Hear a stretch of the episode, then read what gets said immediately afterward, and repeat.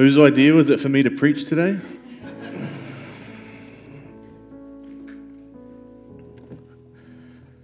hey, uh, could someone grab me a water, please? That would be very wonderful. There's lots of people going, thanks. Wow, I don't, I don't preach up here.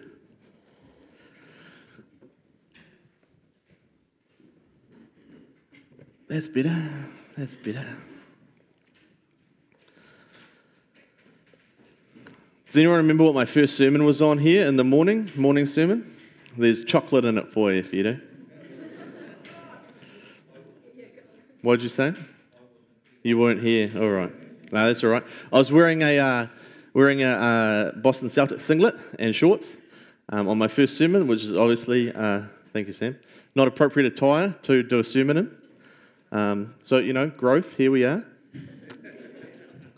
After that first sermon, someone came up to me and said, Hey, that was surprisingly good. And, and that person was on the call team.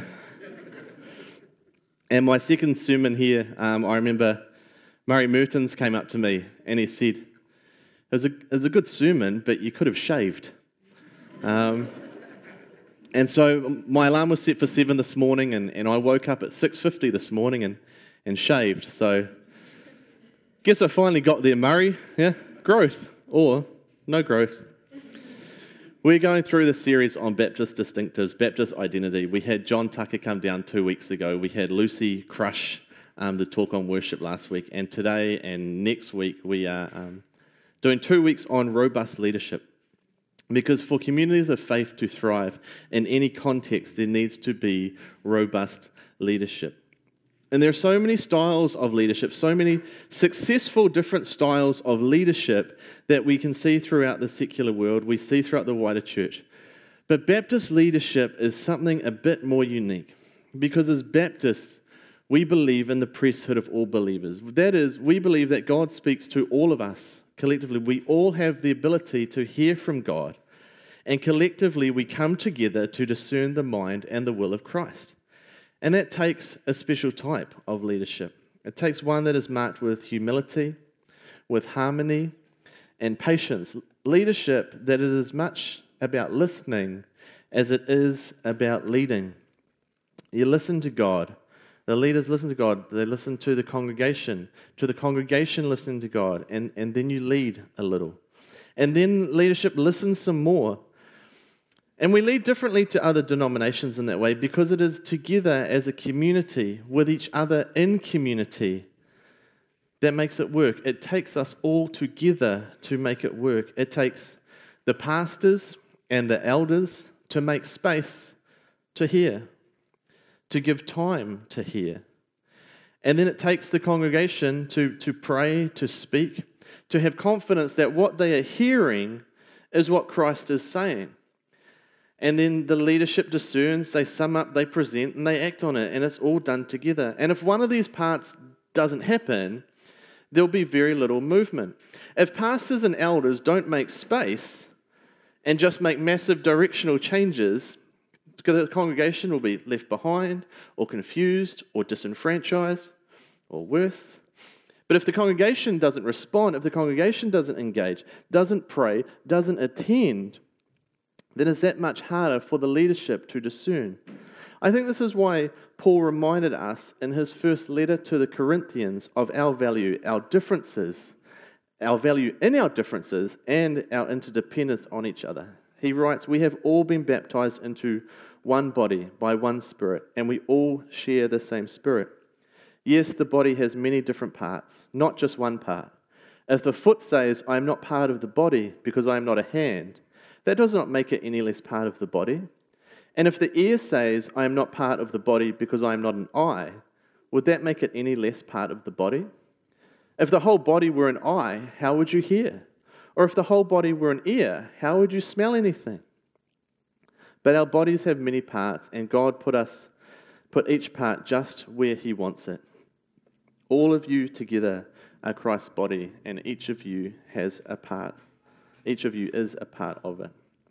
Robust leadership recognizes the parts of the body, the importance of how they work together, Each part of the body recognizes the part that you have to play, the gifting that you all have, the unique abilities that are contained amongst this group to do the work that God is calling you to do. And one of the hardest parts about ensuring robust leadership is having good leadership transitions. Transitions are times of change that are inevitable because if things stay the same, then there is no growth. There is no forward movement. And so while today is maybe sad, maybe causing a bit of anxiety, maybe a bit of the unknown ahead, and then whatever you guys are all feeling, embrace the unknown because change is good. Your pastor here, she is amazing. Your elders here are phenomenal. And God still sits on the throne and knows the good work He has prepared in advance for you all to do. And so in Scripture today, we are going to look at three times of leadership transitions. And so sometimes I'll probably uh, be speaking to Lucy and the elders. Sometimes I'll be speaking to the people who aren't Lucy or elders. And sometimes I'll just, you know, speak to you all together. But you're welcome to listen to the whole lot. That's fine. Before I start, hey, thanks for taking a gamble on me eight and a half years ago. Um, fresh out of Carey, um, learned a lot, made a lot of mistakes, received almost as much grace, uh, and when I haven't, I've grown. Uh, so thank you. Thank you for the gifts today, uh, for the friendships. Um, thank you. Sorry. Good luck. Let's go. And we're ordering this a little bit backwards. I'm going to start with Jesus. I like to finish my sermons with Jesus because that way when Joel plays, it gets the, you know, everything going together. But we're going to start with Jesus today. In John 3, we read, Then Jesus and his disciples left Jerusalem and went into the Judean countryside. Jesus spent some time there with them, baptizing people. At this time, John the Baptist was baptizing at Aenon near Salim, because there was plenty of water there, and people kept coming to him for baptism. This was before John was thrown into prison. A debate broke out between John's disciples and a certain Jew over ceremonial cleansings. And John's disciples came to him and said, Rabbi, the man you met on the other side of the Jordan River, the one who you identified as the Messiah, is also baptizing people, and everybody is going to him instead of coming to us. John replied, No one can receive anything unless God gives it from heaven. You yourselves know how plainly I told you, I am not the Messiah. I am only here to prepare the way for him. It is the bridegroom who marries the bride, and the bridegroom's friend is simply happy to stand with him and hear his vows. Therefore, I am filled with joy at his success. He must become greater and greater and I must become less and less. John was known as one of the baptizers. Probably John's the most famous baptizer, yeah? We can all, John's the most famous baptizer. Jesus was a baptizer, but John's more famous as a baptizer. John has his role. And now people weren't coming to John for the thing that he was put on. John, of all people, had right to be angry at Jesus. He'd stolen his job had stolen his disciples. We read earlier in John's gospel that some of John's own disciples had left him for Jesus. The next day, John was there again with two of his disciples. When he saw Jesus passing by, he said, Look, the Lamb of God. When the two disciples heard him say this, they followed Jesus. Turning around, Jesus saw them and, and asked, What do you want? This is Andrew and Simon Peter. Left John. John lost his congregation. John lost his main job to Jesus, and he responds, He must get greater and greater, and I must get less and less. John knows his part to play in the story. He knows who Jesus is, and he wants his followers to follow Jesus. He doesn't get annoyed, he doesn't get aggressive, he gets less, and he illuminates Jesus. He makes sure that the Son of God is the one who is highlighted and revered. How much of how we live, how much of how we lead is about building up our story, our legacy, our bit to be remembered by? Because that's not the way of leadership in the kingdom. The best leaders, they know who they are, they know their role, and they know ultimately their goal is to point others towards Jesus. Ham South, last year you hit the jackpot when you called Lucy. This is what she does. This is who she is. She points towards Jesus. She illuminates him. She teaches about him. She points you all to look at him. So keep listening to her. Keep following her as she continues to follow after him. The next transition scripture that I want to look at is a, is a transition from Saul to David, but just a snapshot of it because it's a long transition. And this is a story that we probably know quite well the story of the giant who was defying the armies of God, who was turning the armies of God into scared little boys, except for one who was the little boy. And the little boy comes before the terrified king. David said to Saul, Let no one lose heart on account of this Philistine. Your servant will go and fight him. Saul replied, You are not able to go out against the Philistine and fight him. You are only a young man, and he has been a warrior from his youth. But David said to Saul, Your servant has been keeping his father's sheep. When a lion or bear came and carried off a sheep from the flock, I went after it, struck it, and rescued the sheep from its mouth. When it turned on me, I seized it by its hair, struck it, and killed it. Your servant has killed both the lion and the bear. This uncircumcised Philistine will be like one of them, because he has defied the armies of the living God. The Lord, who rescued me from the paw of the lion and the paw of the bear, will rescue me from the hand of this Philistine. Saul said to David, Go, and the Lord be with you. Then Saul dressed David in his own tunic. He put on a coat of armor and a bronze helmet on his head. David fastened his sword over the tunic and tried walking round because he wasn't used to them. I cannot go in these, he said to Paul, because I am not used to them. So he took them off. Then he took his staff in his hand, chose five smooth stones from the stream, put them in the pouch in his shepherd's bag, and with a sling in his hand, he approached the Philistine. Saul was king. Saul was a warrior king. Saul knew battles. His men knew battles. They were hardened warriors, but they could not and they would not go against the giant Goliath. Saul was the king. If anyone, if anyone was meant to go and fight one on one with the opposing army, it should be the king. But he was scared. And somehow the young shepherd boy convinced the king that he could slay the giant. Saul's army was stuck. Saul didn't know what to do. King Saul and Saul's army was paralyzed with fear. And David, the young shepherd boy, stepped up. But now Paul, Paul, Paul says, then Paul dressed David in his own tunic. He put a coat of armor on him and a bronze helmet on his head. David fastened on his sword over the tunic and tried walking around because he was not used to them. Saul only knew one way. He knew the way of the warrior king, but he could not go himself. And so he dressed David. He dressed David to fight the way that Saul knew how. He tried to impose on David Saul's way of doing things. But this fight, this fight needed change. This battle would be won a different way. Saul's armor dragged David down. He couldn't walk well under the weight of it. And so he went with what he had been given. Ham South, you are entering a new season, and there are new battles to fight and new ground to win, and you have a great leader. But if you put your tunic and your coat of armor on Lucy, if you put your expectations and your way of doing things on Lucy, she isn't going to be able to walk around. God has called her, and God has gifted her, and God has equipped her for this time. So often, when things are unsure or unclear, we hold on to what we know. We do things the way that we know. It's worked in the past, so it will work now. It's not how it works. That's how we suffocate people. It's how we put unfair expectations on them. Don't do it.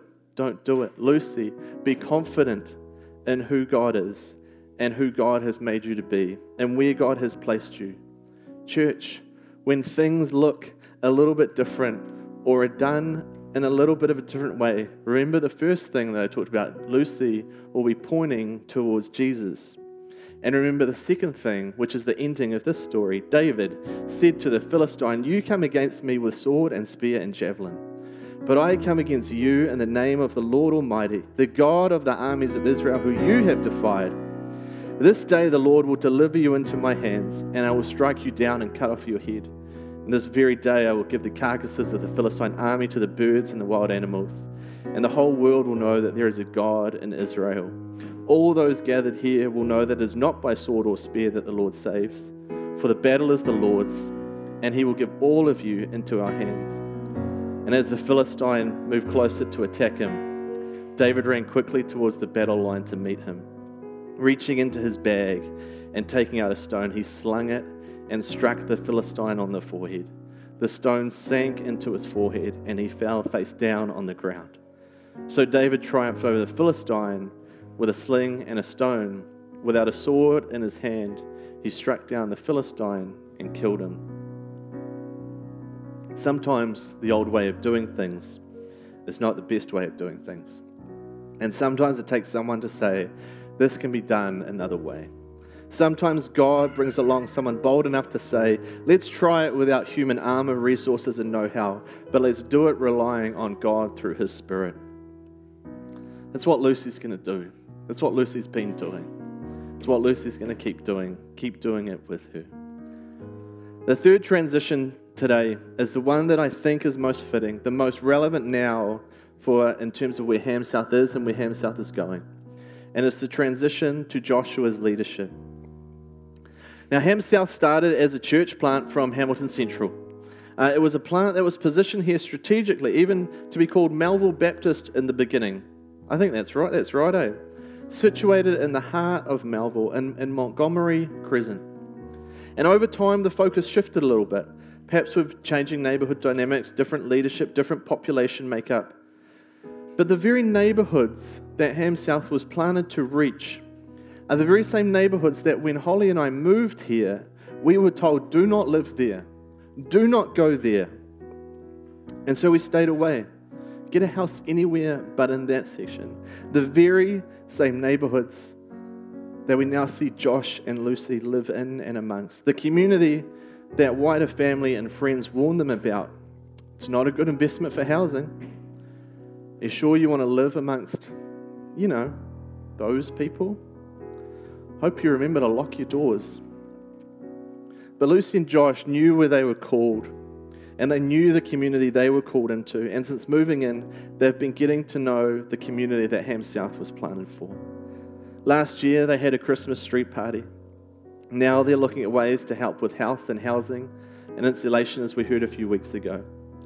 And they silenced the naysayers and the critics because they know their house was never for a financial return, but for a community and a kingdom return.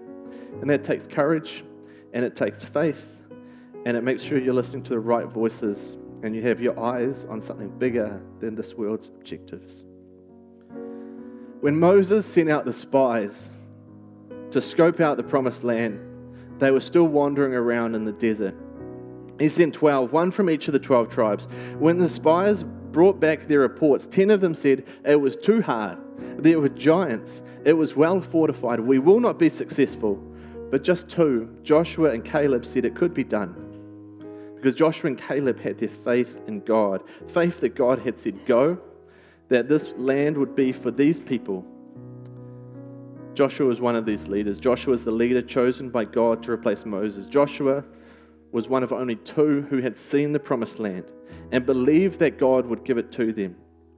Joshua was the one that led God across, uh, that led God's people across the River Jordan, out of the wilderness into the promised land and into the next purpose that God had for them. Joshua saw the giants in the land, and he looked past them, and he knew what God would give them because he could look backwards, knew that God had provided for them in the past. Lucy and Josh have gone into the land they live in the land, in the neighborhoods that Ham South was planted for. And there are still giants living amongst them. There are the giants of debt, the giants of health and housing, the giants of crime, the giants of a system that warns people like me away from living there. But Lucy and Josh see a bigger picture. They see past the giants and they look to topple the giants because they know who God is and what He is saying. And what He has said to this church. They know it. Giants, we know, they can be slayed in many different ways. It might be with swords and shields. It might be with slings and stones. It might be with meals and heaters, with neighborhood picnics and community dinners. It starts with God, and it follows with people who hear His voice, who follow Him, who lead by example and say, Come along with us. God is with us. Surely we can do it with Him. Lucy and Josh, they have seen the promised land. They live in the promised land, and I think they stand on the other side of the river Jordan and they say, Come along, Ham South. Come along, Ham South. It may look different, it may be done in a different way, but the way results in more people being pointed towards Jesus, showing people who Jesus are, bringing Jesus to the neighborhoods that this church was planted 60 years ago to bring. And so the people left their camp to cross the Jordan. And the priests who were carrying the Ark of the Covenant went ahead of them.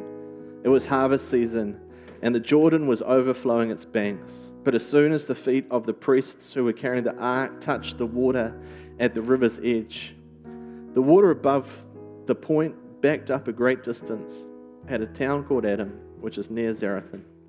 And the water below that point flowed onto the Dead Sea until the riverbed was dry. And then all the people crossed over into the town of Jericho. Don't stay on the side of the River Jordan. Move forward. Follow your pastor. Follow your leader. Point to Jesus as you are going. And point to Jesus to everyone you meet. Love them. Feed them. Clothe them. Laugh with them and cry with them.